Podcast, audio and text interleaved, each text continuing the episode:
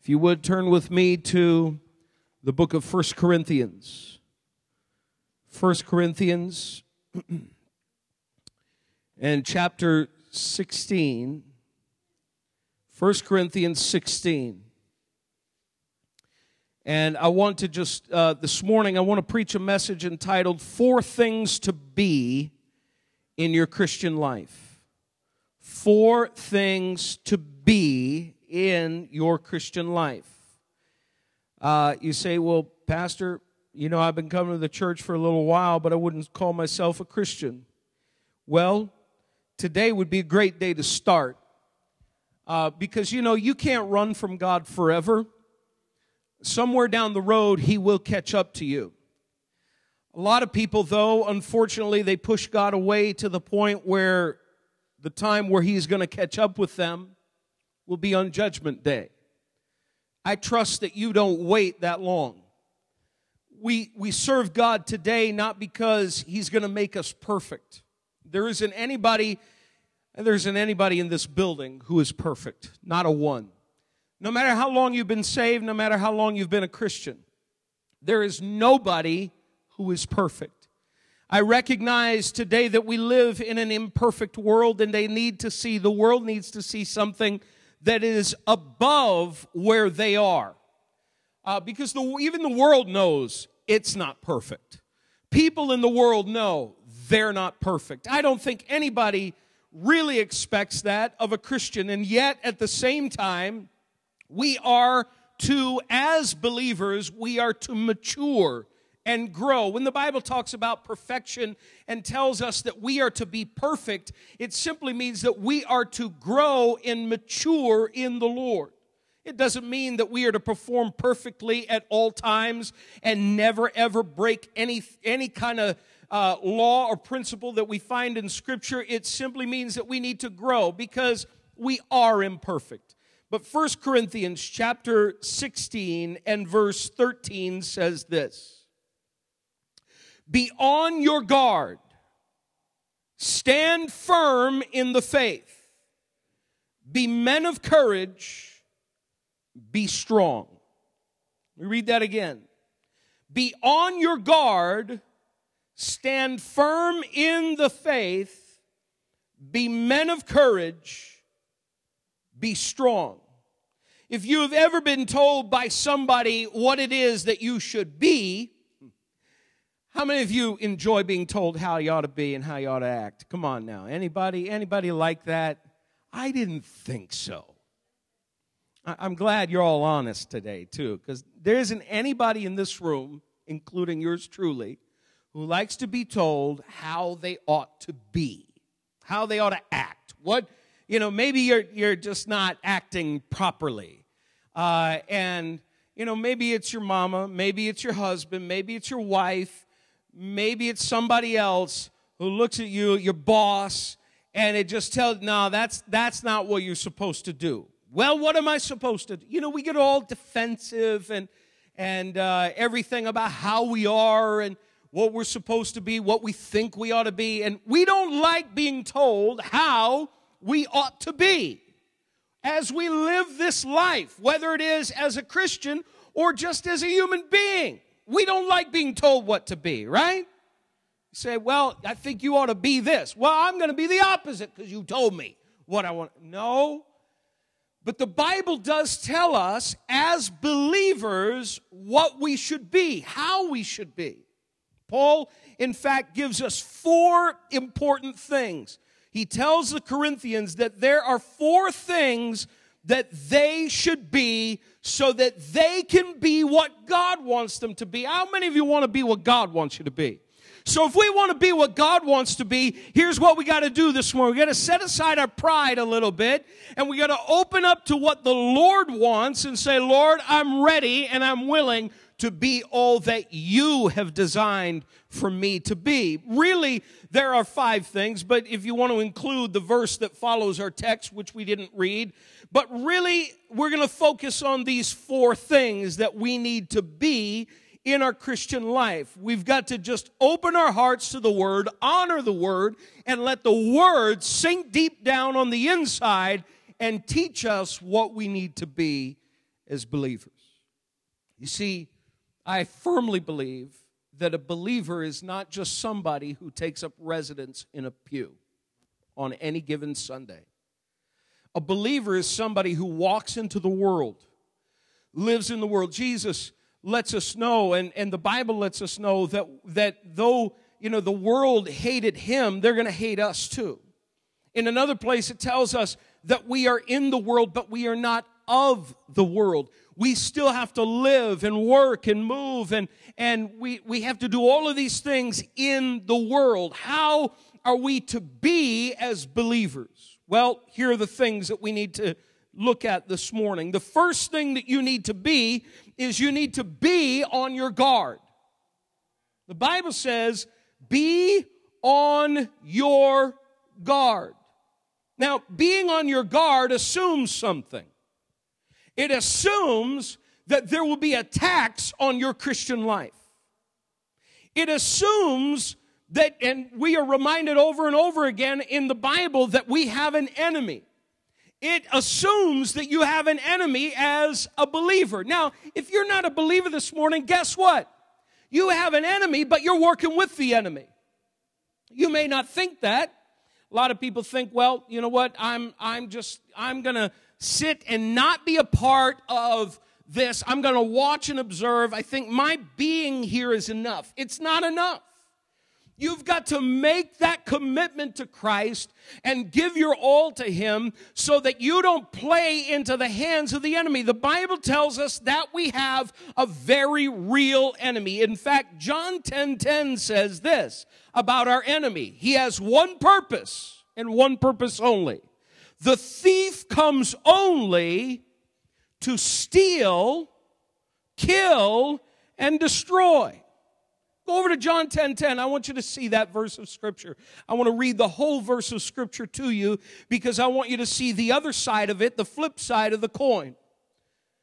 The Bible says this, and this is in this verse of Scripture gives us every reason why we should be on guard, but also why we have the ability and the power to maintain that guard and not give in. The Bible says this. The thief, and I'm reading from the NIV, the thief comes only to steal and kill and destroy. Notice how Jesus worded this only. It's his only purpose. The devil has no other plan for your life but to destroy it. But Jesus said, listen to this. He said, I have come that they may have life and have it to the full. If you want life, it's only found in Christ.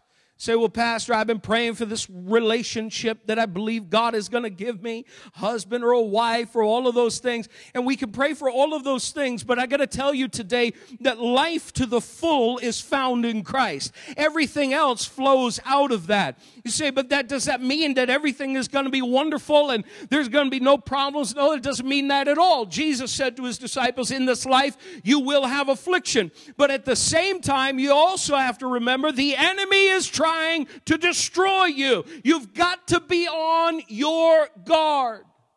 There are so many times, so many lives that the enemy has been able to steal and ultimately destroy. So many who accept his empty promises. He makes promises he will never deliver on. He makes promises to people that he can never and will never fulfill. You remember the story of the prodigal son?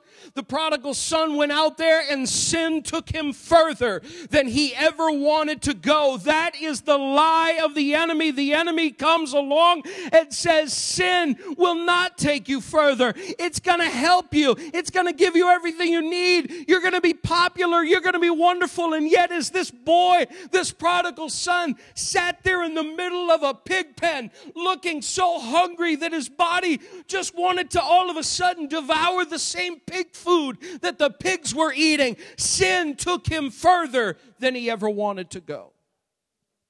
The enemy seeks to steal, to kill, and to destroy.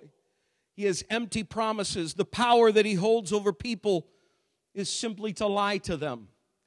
Did you know that this ought to be empowering to us? A lot of times we think that our enemy is so powerful and strong and You know, I mean, sometimes all entire ministries are built on and around the whole idea of you gotta, you know, we gotta defeat the devil, we gotta defeat the enemy, and, you know, we gotta just really pray. You know what we need to pray for? Is for God to give us the sense, the scriptural and spiritual sense, to tell when the devil is lying which is usually all the time, but to have that kind of sense. No, he can't come into the room, smack you up against the wall, like Hollywood thinks he can do, and do all of those kinds of things. He can't do that. The only thing that he can ever do to you is lie to you. This is why we have to know the word, so that we can be on our guard and be able to tell the lies of the enemy, because the enemy is crafty. He is very crafty. The Bible says, and Paul writes to the Corinthians again in the second epistle to the Corinthians, and he tells us that he comes as an angel of light. His deception is subtle. And so, therefore, we've got to be on our guard against the enemy. The enemy is coming to try to steal, to kill, and to destroy. But Jesus said, I have come that you might have life and have it to the full. The devil knows how powerful and persuasive his lies can be, so he does his best to try to get you to give in to it. And, brothers and sisters, there is never a better time in this day and age for you and I as believers to be on our guard against those lies.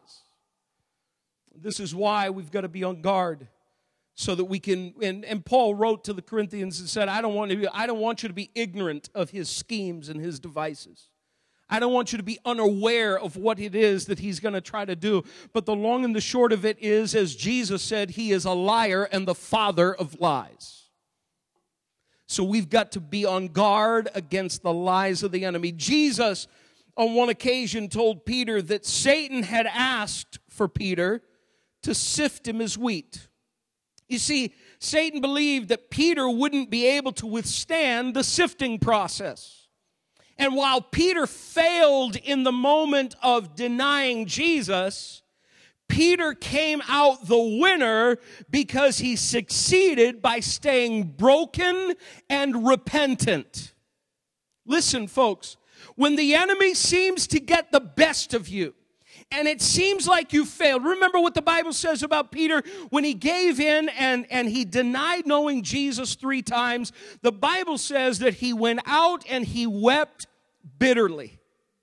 He went out and he wept bitterly. And the, the, the part of his life in that moment was changed as he realized, I failed the Lord. I failed him. But do you remember we talked about it not too long ago as Jesus, uh, uh, when we talked about the message on second chances, and as Jesus was walking along the shore with him after the resurrection three times, even though Peter denied him three times, three times Jesus said, Peter, do you love me? Do you love me? Do you love me? And every single time he opened up the door of restoration. Brothers and sisters, no matter how far you have fallen, no matter what has happened, you need to know that you don't have to fall under the weight of the lies of the enemy, but instead you can have the power to overcome. Peter overcame. Though he failed, he overcame, and he was an overcomer. I realize today the enemy would like you to believe that your past failures will dictate who and how you're going to be in the future. You've got to know today that your failures do not have to dictate what you will do in the future for the Lord. It doesn't have to dictate what you will be and become because God is greater than those failures. And the Bible says, and John wrote it in First John, he said, uh, I believe chapter 3 and verse 20, 21, he says, if our hearts condemn condemn us. God is greater than our hearts. Brothers and sisters, we've got to be on guard against the lie of the enemy. This is why we've got to be on guard. Being on your guard also means this it means being alert in the hour of battle. What did Jesus tell his three disciples as he took them with him? That night into the Garden of Gethsemane. It was going to be the night that he was going to be betrayed. It was the night he was going to be taken away and, and put in front of that, that court that would condemn him ultimately to death. Jesus told his disciples this watch and pray that you they wouldn't fall that you don't fall into temptation. We've got to be on our guard because we've got to be alert in the hour of battle. So many forces, and I, we go back to, uh, I go back to World War II when ultimately war, the United States had to get involved in World War II. It was the, the events around and surrounding Pearl Harbor where out of nowhere everybody had thought, and, and incidentally, it seems as though there were, there were warnings that had taken place that, that the Japanese were about to attack the United States and were about to attack, attack their, their stronghold, their ships that were docked in Pearl Harbor in Hawaii. And, and those, those reports went ignored. Then eventually, by the time they realized it was real, they couldn't relay the message fast enough in order to thwart the attack that would come against them. You see, there was an element of laziness in all of that. There was an element there that of, of ignorance of let's, you know, it's not going to happen. Not, let's not worry about it so much. It's not going to happen to us.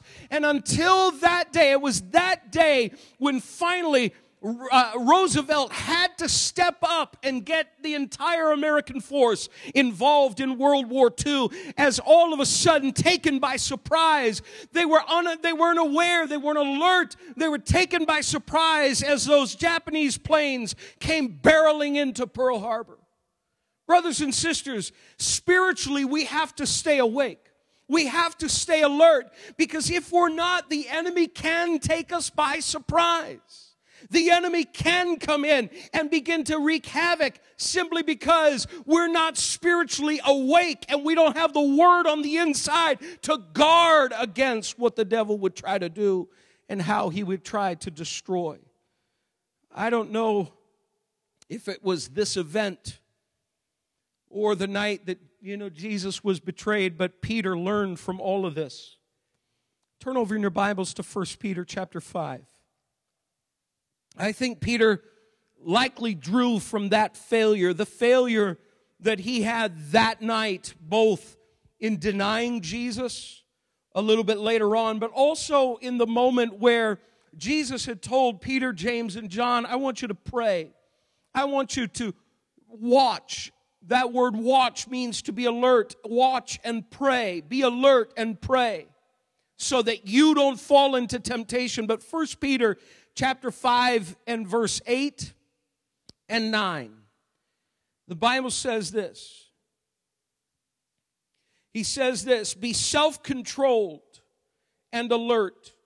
Your enemy, the devil, prowls around like a roaring lion looking for someone to devour. He prowls around like a roaring lion looking for someone to devour. And then the Bible says this in verse 9 it says, resist him, standing firm in the faith, because you know that your brothers throughout the world are undergoing the same kind of trouble. I think Peter knew how the enemy could come and begin to take people by surprise. And so he says in that next verse, verse 9, be resist him. Be on guard. Be alert. Be awake.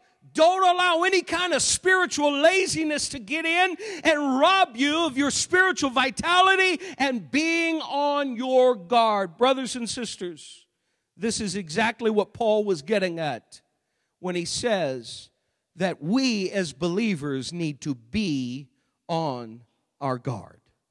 You need to be on your guard today. The enemy will come and he will whisper in your ear, he will lie to you, and the problem is is that many times we believe his nonsense. Who are you going to believe? I choose to believe the report of the Lord. We're going to believe what the word says. Now the next thing that Paul tells us that we need to be in 1 Corinthians 16 he says that we need to be firm in the faith. We need to be firm in the faith. He says, stand firm in the faith because the faith you profess is going to come under attack so as to weaken your belief in the salvation that you have in Christ. If there is anything that is happening in the day and age that we live in, it is your faith as a believer is coming under attack. More so in the age that we live in than the time that when I was a kid growing up in church. It is coming under attack in a full frontal attack. Brothers and sisters, we have to be aware of what is happening and what is taking place. We've got to stand firm in the faith that we believe and that we profess and that we know to be true and to be right. Remember a little while ago, I want to say it was back before Christmas. I said, You just wait right around this time of the year, we're approaching Easter. Easter is just a few short, five, six short weeks away. You wait. All the news magazines, they're all going to have, you know, their little pieces about who Jesus was. And all these liberal quote unquote scholars are going to get their two cents in and they're going to try to explain the miracle of the resurrection away. They're going to try to explain away all kinds of things and they're going to do all of that. And literally, what was it? It was like right after Christmas, Candies, you were in the store. All, I get this text, this photo uh, from Candies, and she she's she's showing me the cover of Time Life, one of those one of those magazines. Who was Jesus? I said, see, it's already started. You can't even get to Christmas and it's already there. They're doing it. They're, they're pulling it all out. We've got to stand firm in the faith. Whatever it is. You say, well, I don't know what the faith is. Well, you need to read your Bible. In fact, you can come back and you can order the whole year long series that we did about the faith and what it is that we believe and, and how these things are so vitally important to us as believers, we've got to stand firm. The possibility, you need to know that there is a possibility of standing firm. We can stand firm because God would not command us to do something that wasn't possible. So it's possible for you in the middle of a world and an age and a time where people are attacking your faith, the faith of Christianity, it's possible to stand your ground. You might, in some cases, have to stand alone. In some cases, you might have to stand and be the only one who it's happening to, but you have to recognize that God will give you the power. He will give you the ability to be able to stand firm in the faith. The next thing I want you to see is the necessity of standing firm. Not just that it's possible, God will give you the strength to stand your ground, but also the necessity of standing firm in the faith. We need to stand firm in the faith. What is the faith? Not your faith, your ability to believe. This is the faith. This is what we believe. This is the embodiment of everything that we have arrived at as a result of what is written in the Word of God. Attacks on our faith happen almost on a daily basis. Happens almost on a daily basis, and yet we've got to stand firm in it. Standing firm does not necessarily mean that every two seconds where somebody attacks it, you jump up on your soapbox and start preaching to them. No, it just means that you are not going to be shaken when somebody comes along and begins to throw that seed of doubt in your mind. And when God opens the door of opportunity for you to profess and proclaim the faith, then you can do that. It is absolutely necessary. Why? I believe this. Paul told Timothy that the word of God is not chained, it is not bound. The Bible says in another place, it tells us that his word will not return void. In other words, when you proclaim the word, not your opinions, listen, there are all kinds of political opinions. There are all kinds of things that people say and do. But you've got to know today that God is going to help you to stand your ground as you proclaim His word. Don't worry about your opinions. You get into the word, find out what the word has to say, and proclaim the word. It is the word that will not return void. We've got to stand firm in the word. We've got to stand firm in the faith. Not only that, the Bible says, be men or women in this case of good courage or of courage. Why? Because when the battles in your life rage, courage will help you to face the enemy and not back down. You've got to be courageous. A man or a woman of courage does not give up. Let me say that again. A man or a woman of courage does not give up. I'm reminded of the story of one of David's mighty men. His name was Eleazar, the son of Dodo. He was one of David's mightiest men. There were all kinds of mighty men, but there were really three mighty, mighty men. And this man, Eleazar, was one of those mighty, mighty men. And the Bible says this. In fact, let's turn over there. Go to 2 Samuel in your Bible, 2 Samuel chapter 9. Or chapter, I'm sorry, chapter 23, verses 9 and 10. 2 Samuel 23, verses 9 and 10. 2 Samuel 23, verses 9 and 10.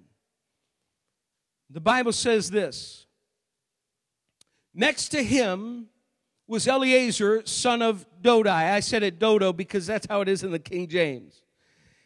The Ahohite, however you say that.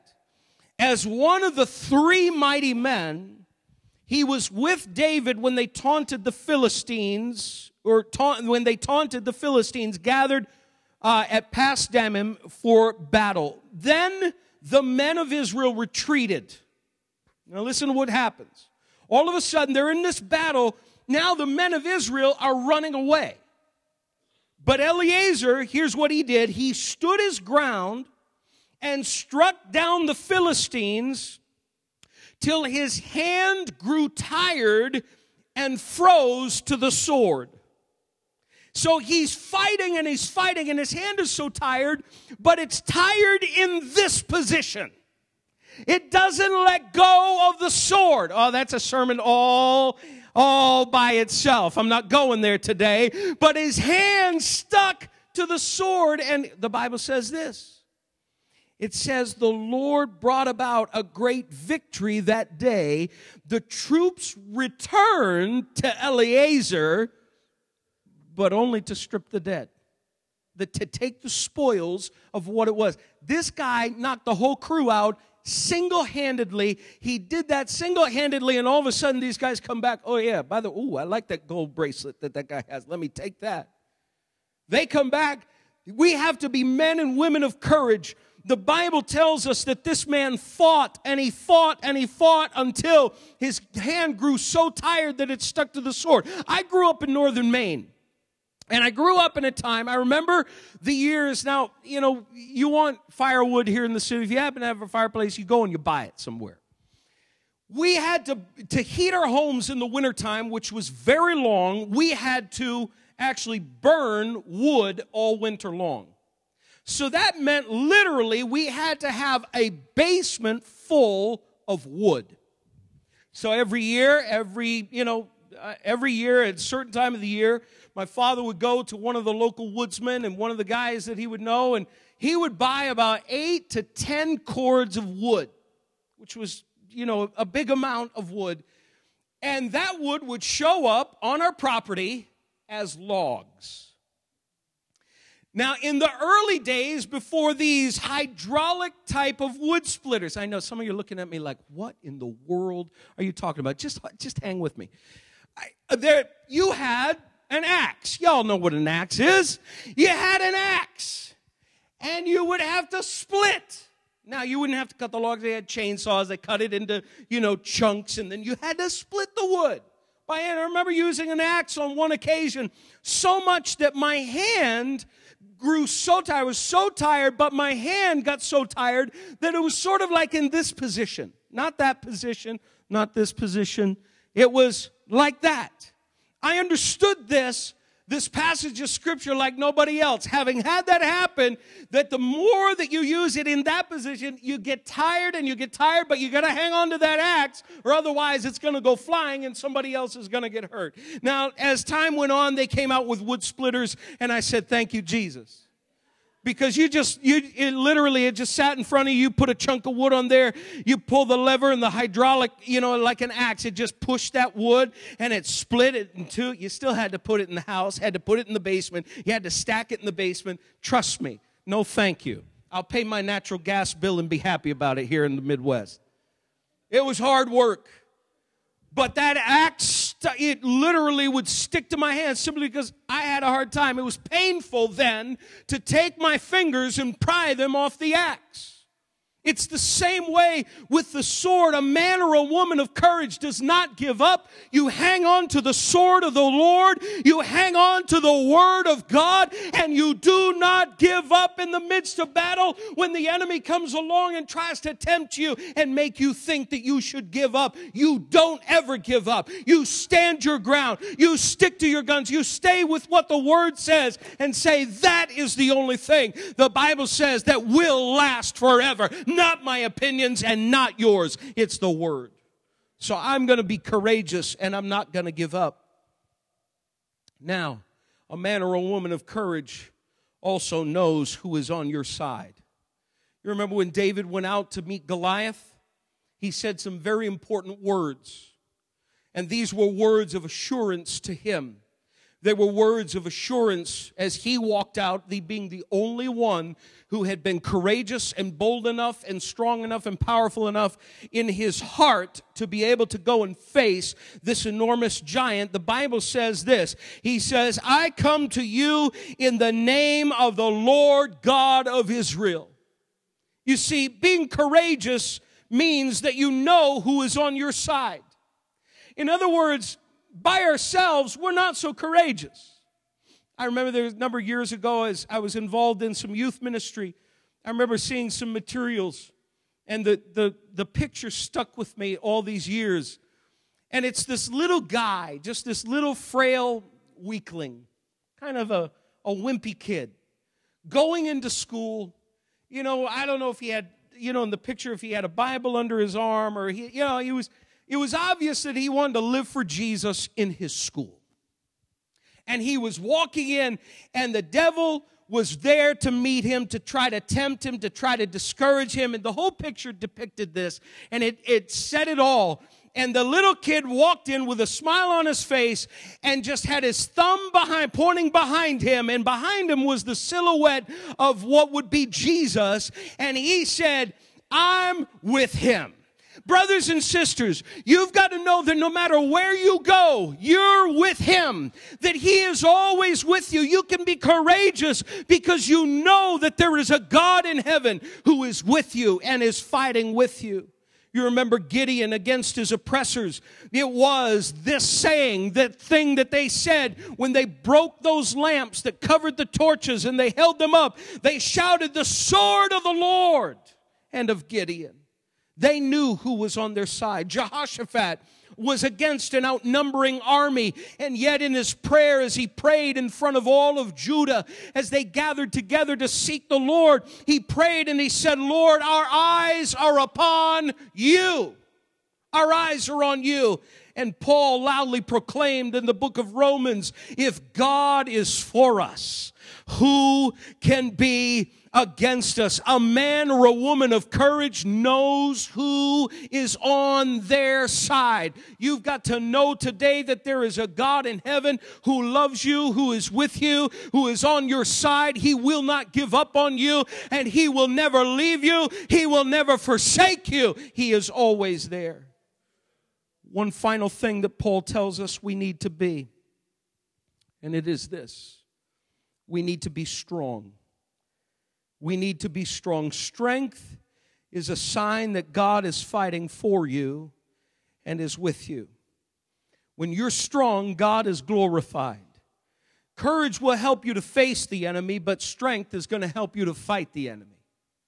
Courage helps you to face the enemy, but the strength of the Lord will help you to fight the enemy.